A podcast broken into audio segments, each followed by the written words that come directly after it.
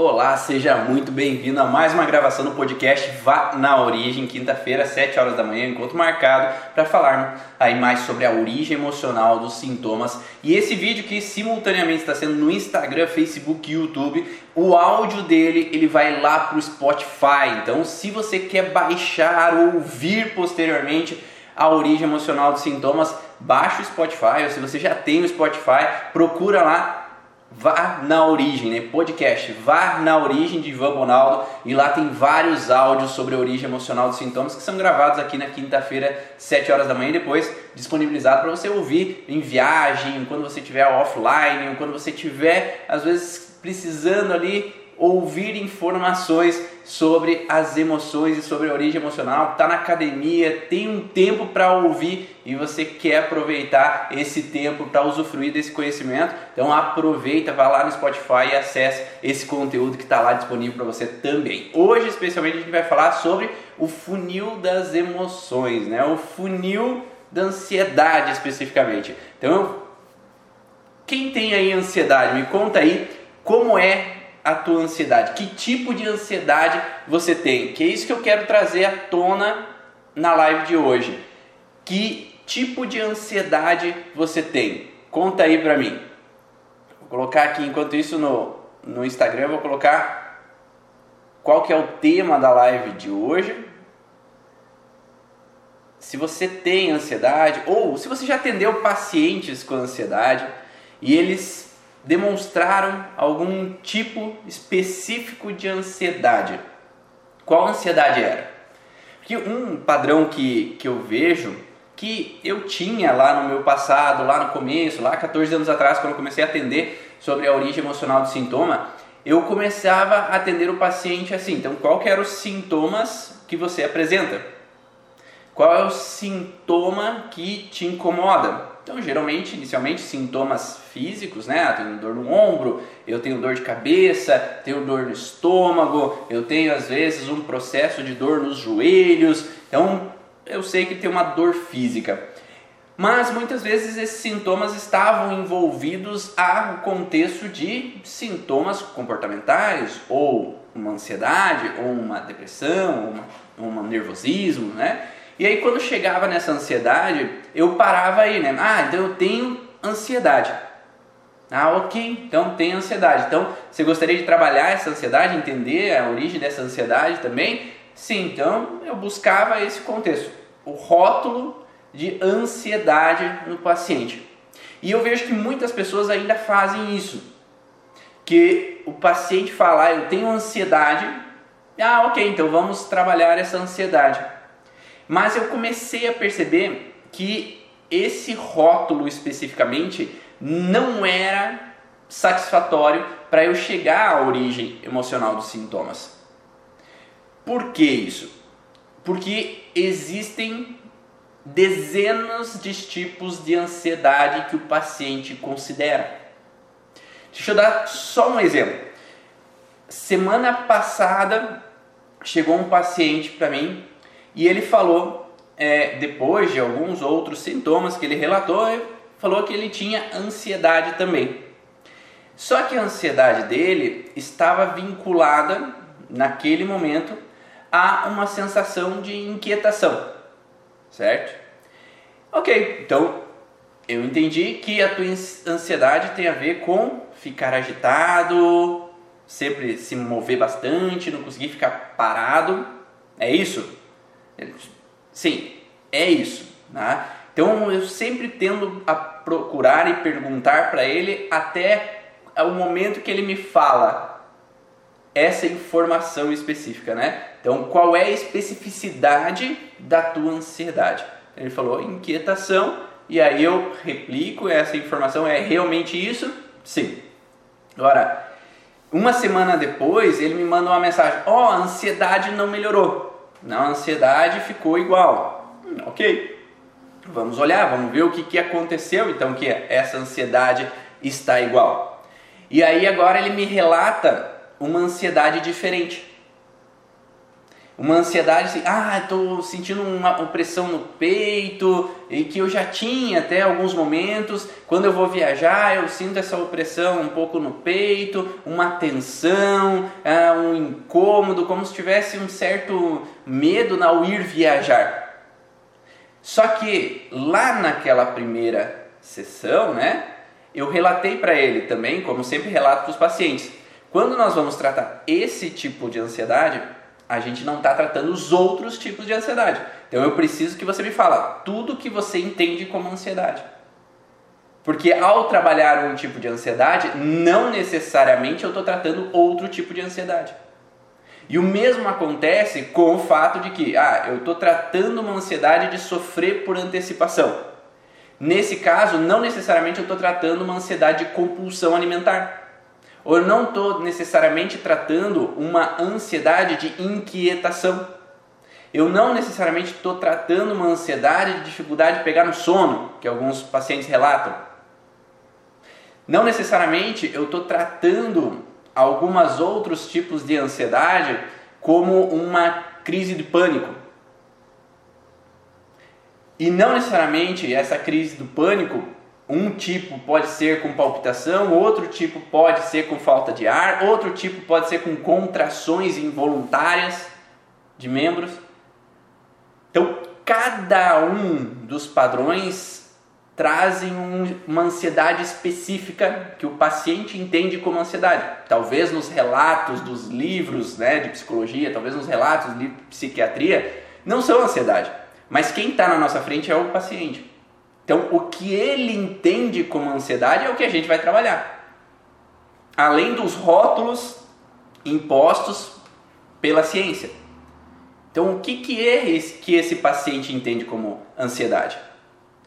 Me conta aí, o que, que é que teus pacientes entendem como ansiedade? Me relata aí para eu ter também mais outros exemplos para dar ou para falar. Eu vou falar um tipo de ansiedade especificamente, a gente vai falando sobre os órgãos que podem estar envolvidos nesse tipo de ansiedade. Conta aí, é, eu vou escolher um dos tipos de ansiedade, você que está no YouTube, Facebook ou no Instagram aí, qual o tipo de ansiedade que o teu paciente mais relata? Né? Então, primeiro, ficou claro até agora? Não é porque o paciente fala que tem ansiedade que você tem que parar por aí na avaliação. Porque se você para por aí na avaliação, você não sabe de nada da ansiedade que o teu paciente tem. Tá? Você não sabe nada do conteúdo daquela informação que está por detrás daquela ansiedade do teu paciente. Você simplesmente sabe que é uma ansiedade. Né? É simplesmente isso. Só que a ansiedade é como se tivesse no alto de um funil. Sabe um funil assim que você vai colocar colocar líquido numa jarra? Um funil é como se fosse do café, onde você coloca lá o café dentro e depois coloca água quente para o café escoar. O funil é isso, uma base que é mais fina e a parte de cima que é mais grossa. A ansiedade, ela está nessa parte de cima. Né? Se o paciente fala, tenho ansiedade, é essa parte de cima do funil. Você não afunilou para entender exatamente qual é essa base, qual é esse principal motivo. Dentro desse topo superior, existem vários tipos de ansiedade. Vamos passar cada uma aí que as pessoas falaram. Uh, tem uma paciente que me diz ser muito ansiosa porque tem taquicardia e inquietação. De novo, ela tem taquicardia e inquietação, mas o que está passando com ela naquele momento que ela tem taquicardia e inquietação. Qual é os pensamentos que envolvem ela naquele momento específico que ela tem taquicardia e inquietação? Em que momento do dia acontece essa taquicardia e inquietação? Qual que é o motivo que ela vê que está por detrás dessa situação? Então, só me relatar que ela tem taquicardia e inquietação já me diz algumas coisas. Eu sei que ela tem um conflito motor e um conflito relacionado ao centro de controle da frequência cardíaca. Então eu sei que ela tem esses dois focos de Hammer ativados ao mesmo tempo nesse momento da ansiedade. Mais um medo frontal, geralmente, que vai existir presente ali naquele momento. Então, geralmente a ansiedade ela traz um padrão de medo frontal, um medo na nuca, associado com outros conflitos. Nesse caso da taquicardia e inquietação, eu sei que tem alguma alteração com relação ao centro do controle da frequência cardíaca e o centro eh, do controle do, dos conflitos motores. Então eu já sei que a paciente tem um perigo ou medo de perder seu território, se sentindo presa, ou medo de não conseguir impor limites no seu território, né? Na, mas assim, quando nós estamos na frequência cardíaca, é diferente do ritmo cardíaco, né? o centro de controle do ritmo cardíaco. No centro de controle da frequência cardíaca, que fica na região do lado esquerdo do cérebro, ele tem uma relação com a parte feminina, né? Então, o que, que seria essa parte feminina que o Hammer trouxe, né? Esse cérebro mais feminino, entre aspas. Teria uma relação assim de me tomaram meu território e não estão me devolvendo. Não estão me dando o meu território que me é de direito ou, arran ou arrancaram de mim esse território, eu tenho medo de que me tomem esse território de mim. Então eu sei que essa paciente está vivendo uma sensação de medo sobre o território, numa relação onde é ela se sente presa, ou seja, ela está de mãos atadas, ela não tem a possibilidade de promover uma ação, ela não pode fazer algo perante a esse contexto de território, ou ela está forçada a estar no território que ela se desagrada e ela não pode sair daquele território. Então eu sei que ela está vivendo uma situação de medo antecipativo com relação a esse contexto territorial onde é ela se sente impotente.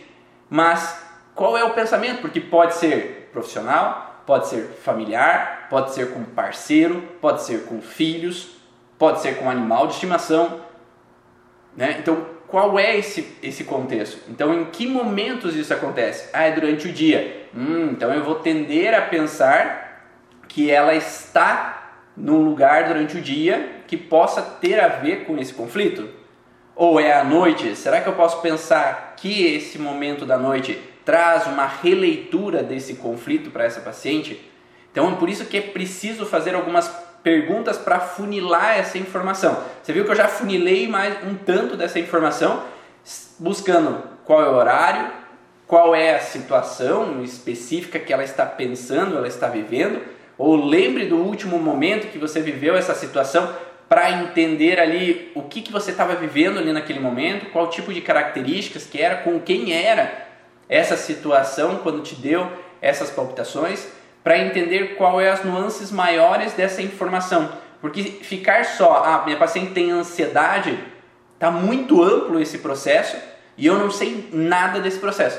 Tá? Agora, se tem já alguns sintomas, como foi falado ali, eu já tenho umas nuances do conflito. Eu sei que tem a ver com território, eu sei que ela se sente presa a uma situação. Ou que ela se sente numa incapacidade de promover uma ação para restabelecer esse território que ela sente como dela. Momentos como momentos de êxtase e momentos de introspecção. Daí eu sei que essa pessoa está oscilando entre esses dois lados cerebrais, que um momento de um lado cerebral é um momento de introspecção e o outro é de euforia. Então é como se fosse um padrão de bipolaridade, né? Que eu vou mudando o lado cerebral de funcionamento devido a conflitos territoriais. Então esses conflitos territoriais fazem oscilar essa balança cerebral, entre impete hormonal, que a gente chama, é, que a Josi é, e o Dr. Hammer trouxe de informação, mostrando que há uma oscilação nesses conflitos territoriais, ou seja, a pessoa tem dois conflitos territoriais no mínimo que fazem com que ela oscile de um lado para o outro do cérebro, que são informações que eu passo no curso Origens Avançado, na parte avançada do curso Origens. Ah, medo do que vai acontecer. Esse medo do que vai acontecer também não é o suficiente. A gente está na base superior, ansiedade. Ah, qual tipo de ansiedade é? Ah, é o medo do que está por acontecer, mas do que? Né? Medo da onde? Quando? Como? Por quê? Né? Então, é, é que tipo de situações você tem medo? Porque o paciente não tem medo de todo tipo de situação que vai acontecer. E, e aí, quando você pergunta um pouco mais a fundo, né? Medo do que vai acontecer com relação ao teu trabalho, com relação aos teus filhos, com relação ao relacionamento, com relação aos teus pais. Ah, não, não, é mais com relação aos meus pais. Ah, tá. Então é um medo que vai acontecer que eles percam dinheiro, que eles é, faleçam, que eles fiquem doentes, que eles passem por uma situação de que teu irmão, tua irmã vai causar algum incômodo a eles. Ah, é o medo que eles possam vir a falecer. Então eu estou afunilando o processo, porque somente eles me disserem, o paciente me disser, eu tenho medo do que vai acontecer, também não me diz nada. Também me diz, claro, que é um medo antecipativo, mas só. Porque medo antecipativo há uma tendência que muitos de nós tenhamos.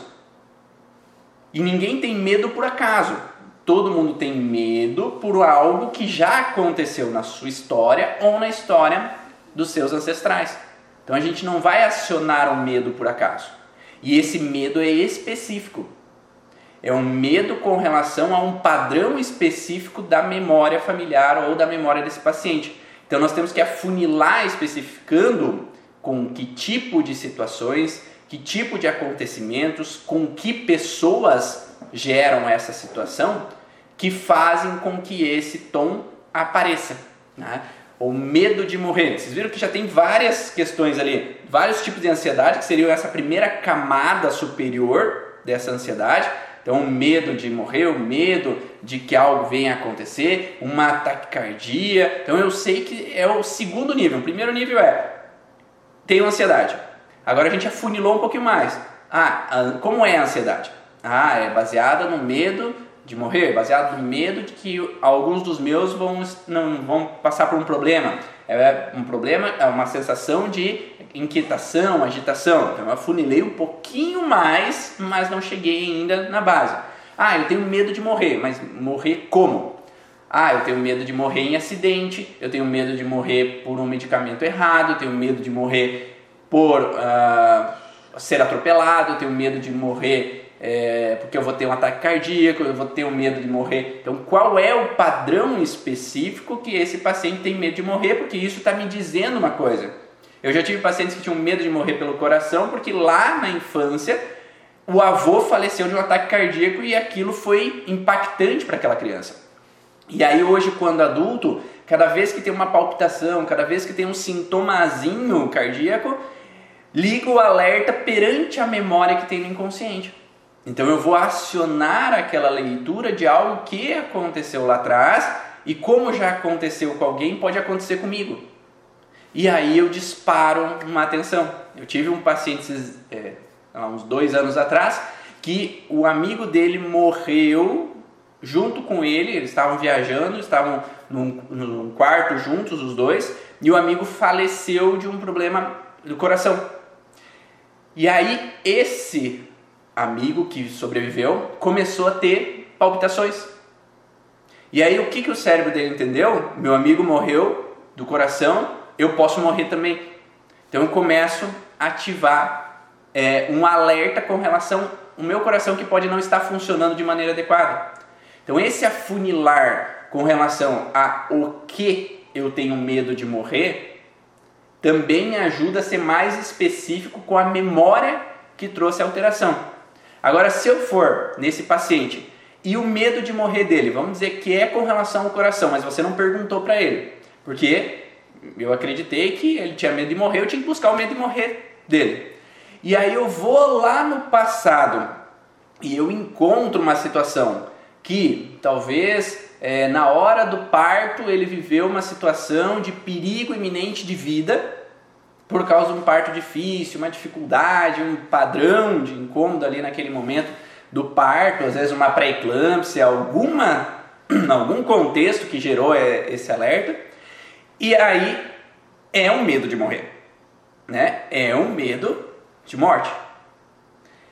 Só que o paciente sai e não melhorou o medo de morte dele, porque ele ainda tem ataque cardíaco e a taquicardia representa para ele um medo de morrer, porque o avô dele morreu quando ele tinha 5 anos de idade.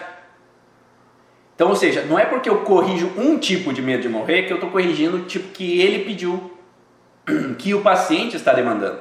Está dando para entender? Ficou claro essa informação? Porque não é porque eu tenho um medo de morrer que eu tive uma história de perigo de morte. Só que a história de perigo de morte mais iminente para o paciente hoje é por causa da palpitação. Não é por causa de outro sintoma. Então, se fosse pelo sintoma de gravidez ou do parto, aí tudo bem. Aí eu teria corrigido aquele padrão. Mas não era esse a demanda do paciente. A demanda do paciente é por causa do da palpitação. Então eu tenho medo de morrer do coração. Só que não foi feita a pergunta funilada para chegar até esse funil da informação para aí poder buscar essa origem. Então o paciente pode ter diferentes causas, né? e como eu falei antes, aquela questão de oscilar de euforia para introspecção, ela tem mais de um conflito. Porque um lado oscila para a balança para a euforia, o outro lado oscila, um outro conflito oscila para a introspecção. Então eu vou precisar corrigir esses dois conflitos territoriais que fazem com que o paciente fique oscilando. Se não, se eu corrijo um conflito que é o da introspecção, o paciente está oscilando para euforia. E aí eu vou deixar ele agora só na euforia. Então não vai resolver. Ou se eu estou corrigindo só da euforia, eu estou deixando ele só na introspecção. E aí não vai resolver. Então às vezes tem, é, como eu falo, não é porque tem pulga que não pode ter piolho. Então, não é porque tem um conflito que não pode ter outro envolvido naquele padrão. E se a gente não é específico nas perguntas para chegar lá naquela origem emocional, a gente está gastando tempo. Gastando tempo nosso e do paciente, porque ele tem que vir mais de uma sessão, uma, duas, três, quatro, cinco sessões, porque eu achei que o paciente tem ansiedade, e aí um dia eu tratei ansiedade de sofrer por antecipação, outro dia eu tratei ansiedade é, de pensamentos acelerados, outro dia tratei ansiedade que ele tem que provar que ele é inteligente, outro dia tratei ansiedade de compulsão alimentar, outro dia compulsão de compras, outro dia tratei ansiedade, né, que eu fui buscando conflitos e apareceu os conflitos com relação ao medo de perder, e aí a ansiedade que ele tinha era de medo de morrer. Né? Então eu não tratei a ansiedade específica que é a demanda dele. Então quanto mais eu afunilar essa ansiedade que ele pede, mais eu posso chegar à causa do conflito. Angústia, dor no peito, cabeça não para. Então eu, eu sei que uma pessoa que tem uma dor no peito, ela possivelmente ela vai ter uma angústia, um aperto no peito que pode ter um padrão ou relacionado a um conflito de perda territorial ou, ou pode ter associado um conflito de que eu tenho que achar soluções intelectuais para resolver o problema. Então ninguém que pensa demais pensa por acaso. É porque ela tem que solucionar problemas. E aí eu tenho que achar soluções porque em algum momento eu não achei. Em algum momento eu deixei a desejar. E aí eu não consegui achar soluções para resolver aquele problema. Então esse pensamento acelerado que Augusto Cury traz, né, tem a ver com pensar insistentemente sobre achar soluções para problemas. Porque em algum momento houve um problema que eu não fui capaz de resolver. E aqui tem a ver com dor no peito, então eu pensaria que teria a ver com uma situação de perda territorial.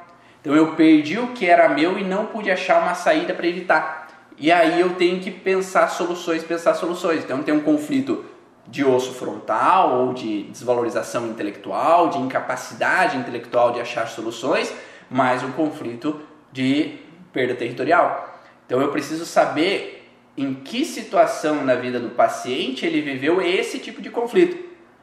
Por exemplo, meu pai faleceu quando eu tinha 6 anos de idade e eu não conseguia achar soluções para resolver os problemas da casa porque minha mãe começou a chorar, começou a ter dificuldade financeira, começou a ter problemas, ou eu não fui capaz de achar soluções para evitar que meu pai morresse. Então é como se eu tenho que sempre estar tá evitando que alguém morra novamente para não perder esse território que é meu.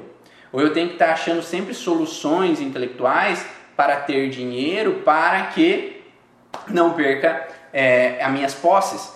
Então eu preciso afunilar. Quando eu entendo sobre a origem emocional dos sintomas, eu entendo que eu tenho esses órgãos, que são os sintomas que o paciente me fala, com relação à ansiedade. Então eu sei que ele tem um sofrimento antecipativo, né, um medo antecipativo, juntamente com um conflito de perda territorial. Então se eu sei que é perda territorial, eu tenho que já pensar é, o que, que você tem preocupação. Né? Sem preocupação em perder algo por acaso. Ah, sim, quando eu estou ansioso eu, tenho, eu fico pensando que alguém pode falecer, que alguém pode ir embora, que alguém pode me deixar, que alguém pode, é, sei lá, sofrer um acidente, que podem me tomar as minhas posses. Eu fico pensando, tentando achar uma solução para resolver os problemas para que eu não perca o meu emprego. Então, qual é essa nuance e o que, que ele fica pensando nesse momento? Porque o que ele pensa tem a ver com conflito. Eu já fiz um vídeo sobre desconstruindo a origem emocional dos sintomas, lá, desconstruindo a fase ativa do estresse. Na fase ativa de estresse é o momento que eu fico com pensamentos recorrentes sobre o conflito. Ou na crise epileptoide, eu fico com pensamentos obsessivos sobre o conflito. Eu não vou pensar sobre qualquer coisa. Eu vou pensar sobre o conflito. Então, o que esse paciente está pensando constantemente que tem a ver com a situação emocional. Então, afunilar significa perguntar. Se você, como terapeuta, não faz as perguntas, o paciente não tem como saber o que ele precisa te dizer. Porque quando ele vai em outro profissional, às vezes é, ele só precisa dizer que ele tem ansiedade. E a pessoa vai lá receitar uma coisa para ansiedade. Mas quando a gente vai trabalhar sobre origem emocional, a gente precisa ser mais específico, porque existem inúmeras ansiedades. Eu já falei várias aqui com relação a quem já, já descreveu algumas das suas. Então, vocês perceberam que cada uma tem um padrão um pouco diferente. E só as informações que vocês passaram não foram suficientes para entender a origem emocional. Vocês viram que eu dei vários tipos de exemplos sobre cada um desses processos. Então é preciso afunilar mais a fundo, fazer perguntas para chegar nesse contexto de qual é o padrão específico, qual que é a informação específica que ele pensa, qual é a situação, com quem é especificamente que ele está envolvido naquele momento que ele tem ansiedade. O medo de que vai perder o controle, também tem vários tipos de situações que podem acontecer. Tem uma pessoa que tem medo de perder o controle do carro, tem medo de perder o controle, que as coisas fujam do cronograma, tem medo de perder o controle quando está no avião e, e ela não pode controlar o avião porque o piloto que está controlando e está dando bagunçando tudo, a gente está caindo e vai acontecer alguma coisa e eu não estou no controle desse avião. E, e eu não estou no controle da vida dos meus pais porque eles brigam o tempo inteiro e eu não posso resolver o problema deles. Existem várias nuances que a gente vai ter que afunilar também um pouco mais. Né? O que você entende como não estar no controle? Que tipo de situações te incomodam quando você não está no controle? Porque às vezes não é todo tipo de situação. Às vezes, para essa pessoa, é, não estar no controle do colégio dos meus filhos não me incomoda não estar no controle da, da bolsa de valores não me incomoda. Então, qual é o padrão específico de não estar no controle? Com quem é esse padrão específico que eu queria estar no controle? Né? E por quê? Né? Porque se eu não estou no controle dos meus filhos, eles podem fazer uma besteira e podem julgar. Se eu não estou no controle dos meus filhos, eles podem se machucar e virem a morrer. Né? Então, eu posso estar juntando com esse medo de que aconteça algo grave, né? Então eu vou ter um medo antecipativo porque eu tenho medo de perder. Se eu já vivi uma perda ou meus ancestrais viveram perdas, eu posso ter uma tendência a trazer um medo de que haja uma perda novamente. E o algo grave eu já vou pensar no pior que pode acontecer, não vou pensar no bom. Ah, não vou pensar que ah, vai ser um, um roxinho que a pessoa vai ter, vai um raspão que a pessoa vai ter. Então eu já começo a pensar no pior que pode vir a acontecer, para daí conseguir entender esse contexto que possa estar por detrás dessa relação, né, do conflito desse paciente. Então esse afunilar significa ir fazendo as perguntas para que eu possa reduzindo esse contexto do que o paciente entende como ansiedade. O paciente diz que se sente paralisado, inquieto e não sabe para onde ir, o que fazer, procrastina e não sai do lugar. Então, isso aumenta a ansiedade. Sim, mas o que significa isso? Ah, o que, que significa o paciente dizer que ele está paralisado, inquieto e não sabe para onde ir e o que fazer? Isso significa que ele está em vários conflitos ao mesmo tempo. Então, ele tem um conflito motor, que é me sentir preso, então gera uma inquietação. Um conflito de indecisão, né? Então geralmente eu pensaria numa suprarrenal fragilizada, em mesoderma novo. E também um procrastinar nesse caso, eu pensaria de insulina, né? um conflito de insulina que é de resistência. E aí ele resiste para não sair do lugar. Então, na verdade, esse tipo de paciente, é, eu tenho que ver qual que é o perigo de ele fazer e realizar aquelas coisas. Ou o que está incomodando, qual tipo de situações específicas que ele procrastina.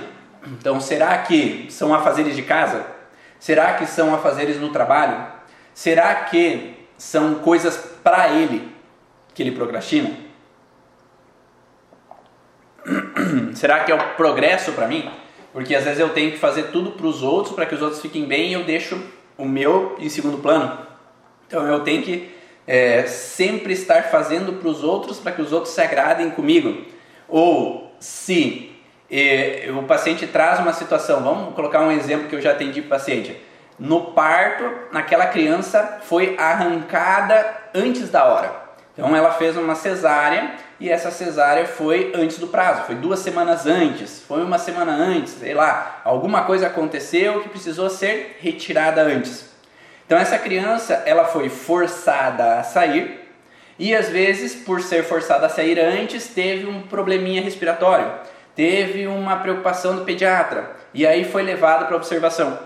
Então essa criança, ela tem um contexto de ser forçada a tomar uma direção, né? então foi forçada a tomar uma ação, tomar uma ação conflito motor, né? Então eu fui forçado, eu não pude fazer na minha hora, tive que fazer na hora dos outros. E junto com isso, eu tive uma sensação de perigo, porque a ansiedade ela vem com uma sensação de ameaça, né? Então é um medo frontal, é um medo do que pode acontecer.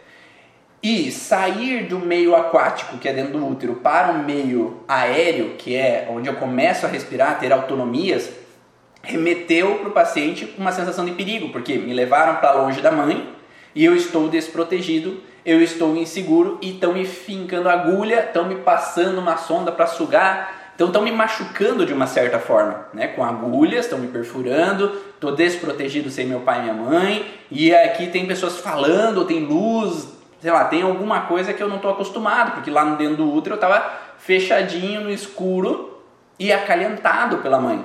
Agora me arrancam de repente e eu estou desprotegido e em perigo. Ou seja, para essa pessoa, mudanças são perigosas. Ou ser forçado a fazer algo pode ser perigoso. E aí muitos dos meus pacientes eles têm um padrão assim de que quando eu sou, eu faço as coisas que eu gosto do meu trabalho, eu faço na hora, deslancho, mas quando eu tenho que fazer algo, que é essa obrigação de fazer algo, eu protelo. Eu freio, freio, freio, que aí pega a insulina. Eu freio, freio, freio, resisto para evitar ter que me submeter a uma coisa que pode ser perigosa, porque meu cérebro já gravou aqui. Tudo que é forçado é perigoso. Porque quando no primeiro momento da minha vida foi forçado a sair e foi perigoso. Então o cérebro vai entender que ser forçado é perigoso. Então sempre que as pessoas vão me forçar a ir tomar banho, que vão me forçar a sair de casa, que vão me forçar a fazer algo que eu não gosto, eu posso resistir para não ter que me submeter a algo que pode ser perigoso de novo. Então a pessoa vai frear. Deu para entender essa relação? É, então, o fato de que o paciente nos conta nos ajuda a entender quais tecidos estão fragilizados, construindo a história do que ele viveu. Pode não ter sido ter saído do parto, mas pode ter sido que aos três anos o pai é, teve problema financeiro e tiveram que mudar de cidade ele não queria ter se afastado da avó. Ou foi para um novo lugar que ali a partir daquele momento ele teve que ir para a creche, que antes ele ficava com a avó. Então ele estava num ambiente novo, hostil, inseguro, e aí essa relação de ser forçada é perigoso, então tem que estar tá sempre freando. Ah, tem uma paciente que relata ter taquicardia com ataque de raiva quando as coisas não saem como ela quer. Então é mesmo contexto de controle, né? Então eu tenho que estar no controle porque se eu sou forçado a me submeter a uma coisa que foge do meu cronograma, pode ser perigoso. Então nós estamos numa ansiedade de que há um perigo sobre o meu território, há uma ameaça no meu território, onde eu tenho que estar armado para me defender. Porque em algum momento essa ameaça eu não pude estar no controle. Então imagine uma, uma, uma mãe, um pai na infância que brigam muito. Então aquela criança ela não está no controle daquele território. Ele, ela queria que o pai e a mãe estivessem felizes, que o pai e a mãe estivessem brincando, que o pai e a mãe estivessem comigo. Só que o pai e a mãe estão brigando. E aí lá naquele momento da infância traz uma sensação de que eu queria estar no controle, porque se está no controle não tem desarmonia familiar. Está tudo bem, não tem brigas. Só que isso não acontece, então me irrito porque eu queria que o pai fosse do jeito que eu quero, eu queria que a mãe fosse do jeito que eu quero, eu queria que as coisas fluíssem do jeito que eu quero. Então é como se eu quisesse estar no controle desse território que não posso estar nesse controle por algum motivo que está acontecendo. E aí faz com que eu introduza dentro do, do subconsciente que se eu estiver irritado, promovendo o controle das situações, o perigo não vai acontecer. Então, se eu me irrito com as pessoas e imponho o que eu quero, eu não vou viver aquela frustração de incapacidade na infância de fazer com que as coisas fossem do jeito que eu gostaria. Então, isso traz muito esse padrão né, de que é, o controle tem a ver com o momento onde eu não tive controle, o momento que eu não pude estar nesse processo. Então, eu preciso afunilando ali para perguntar que tipo de situações que te incomodam não estar no controle? Que tipo de situações específicas que fogem do cronograma que talvez te irritam? Ah, será que ah, acabar a luz te irrita? Porque tu não está no controle de acabar a luz. Será que um paciente faltar te irrita? Ou será que às vezes não achar uma vaga no estacionamento te irrita? Será que uma formiga levar uma folha te irrita? Porque tu não está no controle daquela formiga levando aquela folha. Ah, não, isso não me incomoda. Ah, então eu já sei que isso eu não preciso tratar. Né? Não é o problema com formiga. Entende que eu preciso afunilar a ponto de saber qual é o medo que o paciente tem. Porque às vezes o paciente chega também com, ah, eu tenho uma ansiedade com medo de, anim... de bichos. Ah, tá. Então tu tem medo de bichos. Ah, ah não, eu tenho medo de todos os bichinhos. Ah, tá, tu tem medo de formiga? Ah, não, não, de formiga eu não tenho. Ah, então não é de todos os bichos. Mas o paciente tende a generalizar as informações porque ele não sabe que você precisa do específico. É você, como terapeuta profissional da saúde, que tem que jogar o específico. Então, eu preciso saber especificamente qual é o tipo do teu medo. Com o que é o teu medo? Ah, eu, é medo com bichinhos que voam. Ah, tá. Borboleta, tu tem medo? Ah, não. Então não é todos os bichinhos que voam, né? Ah, não é todos os bichinhos que voam. Ah, eu tenho medo de é, mosca.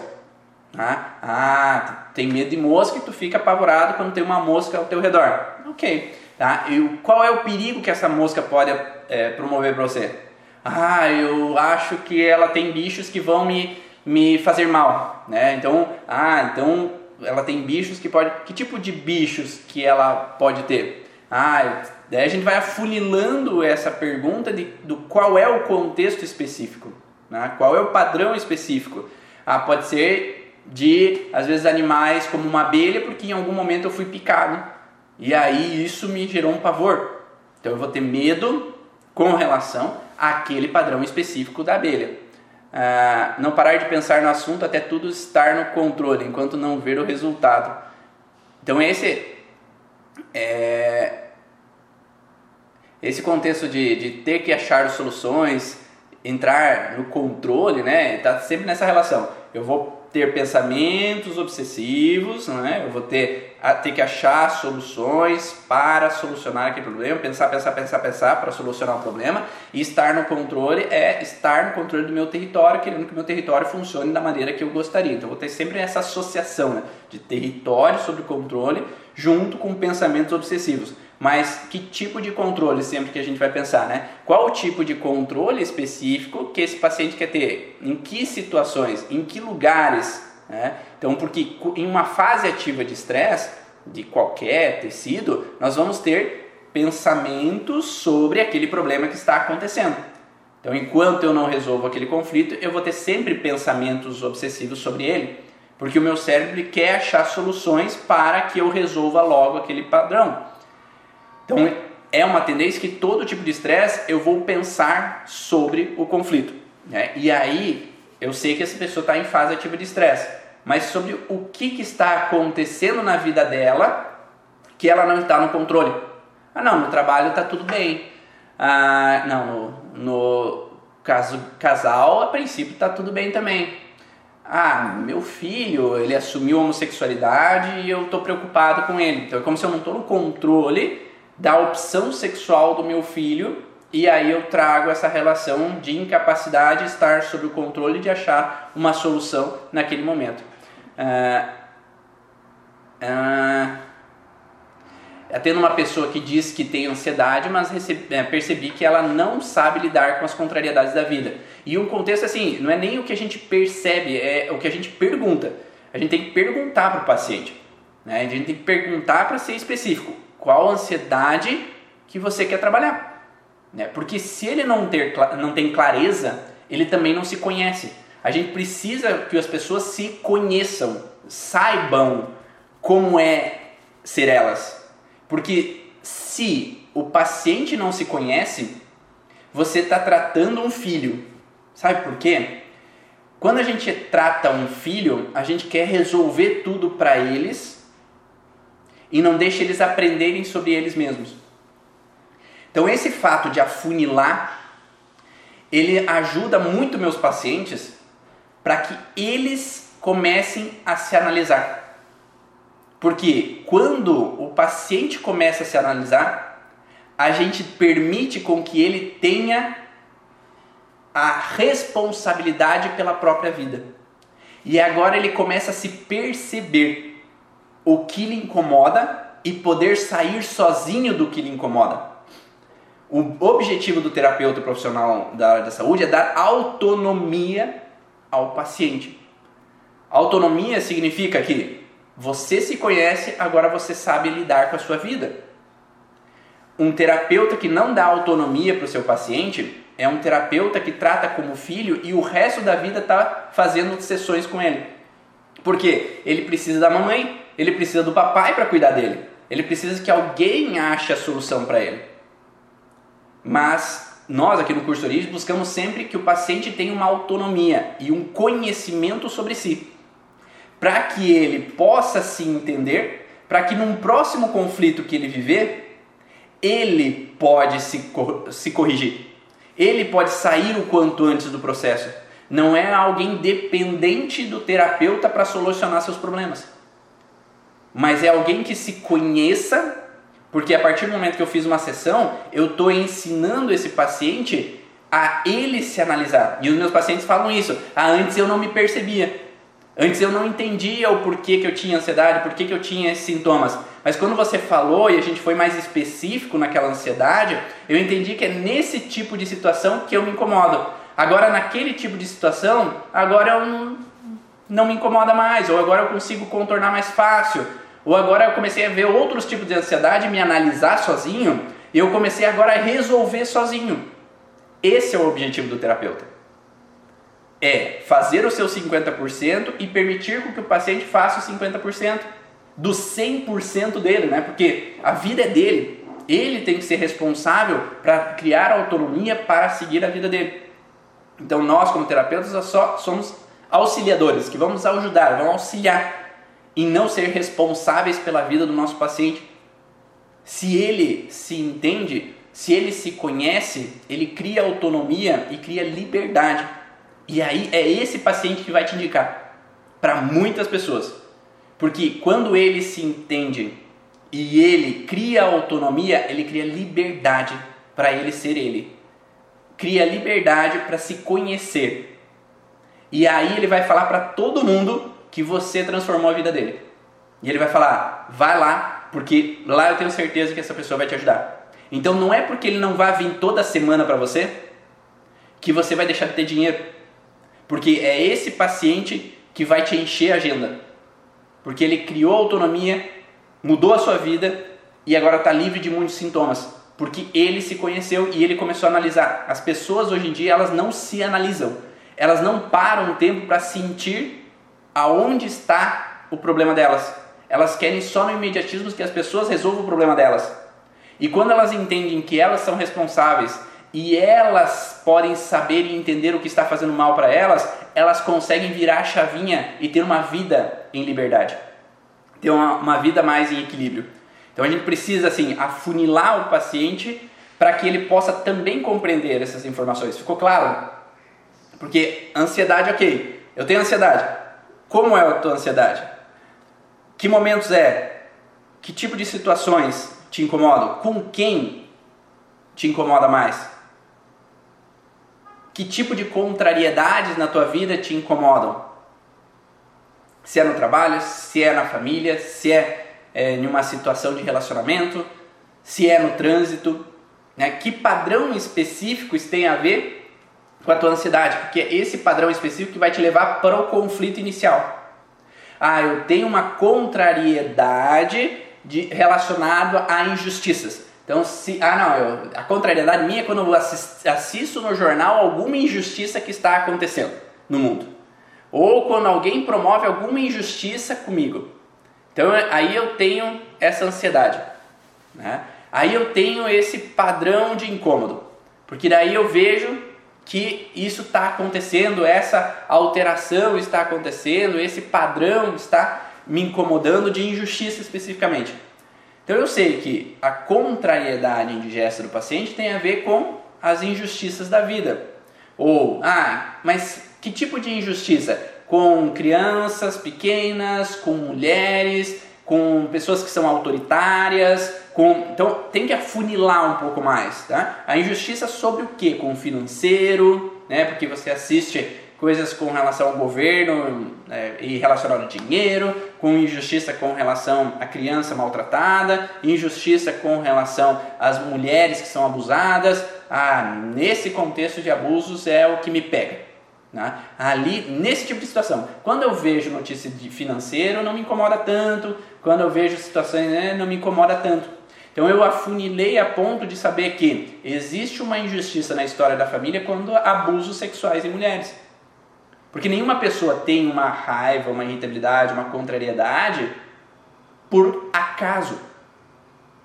Nenhuma pessoa vai trabalhar, por exemplo, é, com direito vinculado a direito civil ou direito relacionado a tal coisa por acaso. Tem um padrão que faz com que eu busque esse tipo de direito, de busca de justiça, porque houve uma injustiça.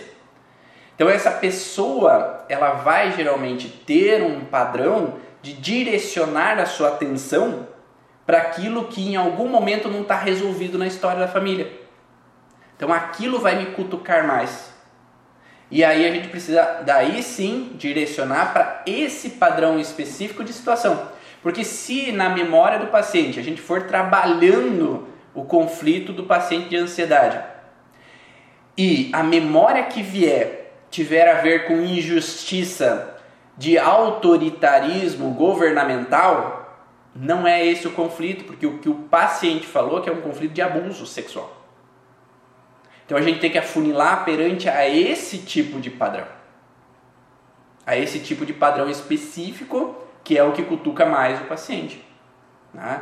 E às vezes pode ter mais de uma ansiedade, pode ter inúmeras ansiedades ao mesmo tempo paciente pode ter compulsão alimentar, pode ser compulsão por compras, que pode ter padrões diferentes, pode ter um sofrer por antecipação, com medo de não ser capaz de cuidar dos seus, pode ter uma inquietação de ficar sapateando o tempo inteiro para um lado para o outro, faz isso, faz aquilo, faz aquele outro. Então ele pode ter essa inquietação. Ah, eu fico com dor tão forte no meu peito quando me sinto insegura, falta de ar que parece que está sufocando. E é isso, o contexto de sufocamento, de falta de ar, ele tem muito a ver com uma ameaça no meu território. Então, quando eu sinto uma ameaça, um perigo iminente, ou o perigo me ronda, ele vai gerar esse contexto, só que não em fase ativa de estresse. Então, de novo, é uma pergunta importante que a gente, como terapeuta, tem que se fazer. Esse sintoma é um sintoma de fase de estresse ou é um sintoma de crise epileptóide? Por que crise epileptóide? Que é um momento específico e momentâneo de hiperestimulação do sistema nervoso autônomo, do sistema nervoso simpático. Então essa hiperativação faz com que tenha um sintoma momentâneo, de minutos, de horas, mas não dias. Se o paciente está passando por uma ansiedade contínua de dias, aí eu penso que é uma fase ativa de estresse. A crise epileptoide é momento. Não, então eu tenho essa crise de dor no peito e sufocamento durante 10 minutos, depois passa. Então eu sei que é uma crise epileptoide. Então eu sei que a pergunta que eu tenho que fazer é que o que você relaxou um pouco atrás que esse sintoma apareceu. Porque esse sintoma não é de pico de estresse, no momento de estresse, como a crise de pânico, não é no momento de fase de estresse. A crise de pânico é pós-estresse, quando o paciente relaxou a situação. E você pode perguntar para os pacientes teus. Eu pergunto para todos os meus pacientes: você já percebeu que é quando você relaxou o problema que o sintoma apareceu? Verdade, é, é, é mesmo, porque uh, geralmente as pessoas me falam que isso é por causa do estresse, mas geralmente eu estou no fim de semana, ou eu estou de férias, ou aconteceu alguma coisa ali que eu relaxei com alguma situação e essa crise aparece. Então essa fase pós-estresse me ajuda também a entender o tempo onde que o paciente está. Então não é a pergunta não é o que você está vivendo hoje que está tendo essa crise de aperto no peito. Não, porque é o que você relaxou que fez com que essa crise aparecesse. Qual é a situação de ameaça que você estava vivendo sobre o teu território que trouxe esse alerta para você de um medo antecipativo que agora você relaxou desse medo e trouxe esse padrão para que eu possa funilar de novo com as perguntas para chegar nesse base do funil, que só vai passar aquele tipo de ansiedade que o paciente está relatando para você, para que daí você encontre a memória específica que está por detrás daquela informação. Uma criança de 6 anos que os pais separaram e ela está tendo que passar o dia na creche, está arrancando as sobrancelhas e roendo as unhas. Né? Então, algumas pessoas vão encarar como um tipo de ansiedade esse padrão, por isso que é, como eu falei, nem tudo está lá nos documentos da psicologia, da medicina que é, são ansiedade. Mas o paciente vai trazer para você algumas informações que ele acredita ser ansiedade, que é o roer unha, que é às vezes o se arranhar, vai, vai ter alguns transtornos associativos, tá? Quando um paciente, por exemplo, está roendo unhas, ele tem a ver o que? As unhas servem para quê? Então tem um padrão específico. Esse padrão de me sentir deixado na creche, ele pode estar relacionado com o roer unha? Pode, mas o conflito de roer unha não tem a ver com abandono geralmente. As unhas nós temos dois padrões específicos. O primeiro padrão é agressividade. No mundo animal, biologicamente, os gatos arranham para mostrar agressividade, não é? Então, essa é uma função. Mas também elas seguram para reter o que é meu. Então eu vou segurar com unhas e dentes, como é falado, para manter o que é meu para mim. Então eu posso sim, quando eu não me sinto capaz de reter o que é meu para mim, não tenho por que ter unhas. Porque elas não adiantaram de nada, elas não funcionaram de nada. Então eu posso roer unha. Ou se aquela criança se sente que não pode confrontar. É como se fosse uma raiva contida que eu não posso mostrar a minha agressividade e por isso, às vezes, as unhas eu arranco, eu roo unha para não poder, ou porque eu não posso, eu me proíbo de mostrar minha agressividade, porque eu não posso bater nos meus amigos na escola, porque eu estou irritado ali naquele lugar, que eu me sinto amedrontado por aquela outra criança que vem me morder. Então essa relação de agressividade contida pode estar tá nesse padrão também de roer unhas. E junto com isso, eu tenho essa relação de por que sobrancelhas? A sobrancelha tem a ver com o contexto de que talvez eu perdi a proteção, porque as sobrancelhas têm uma função de proteção. Né? Essa é a função de proteger perante ao que eu vi. Então, o que eu vi, eu me senti desprotegido. Então, eu vi meu pai e minha mãe brigando.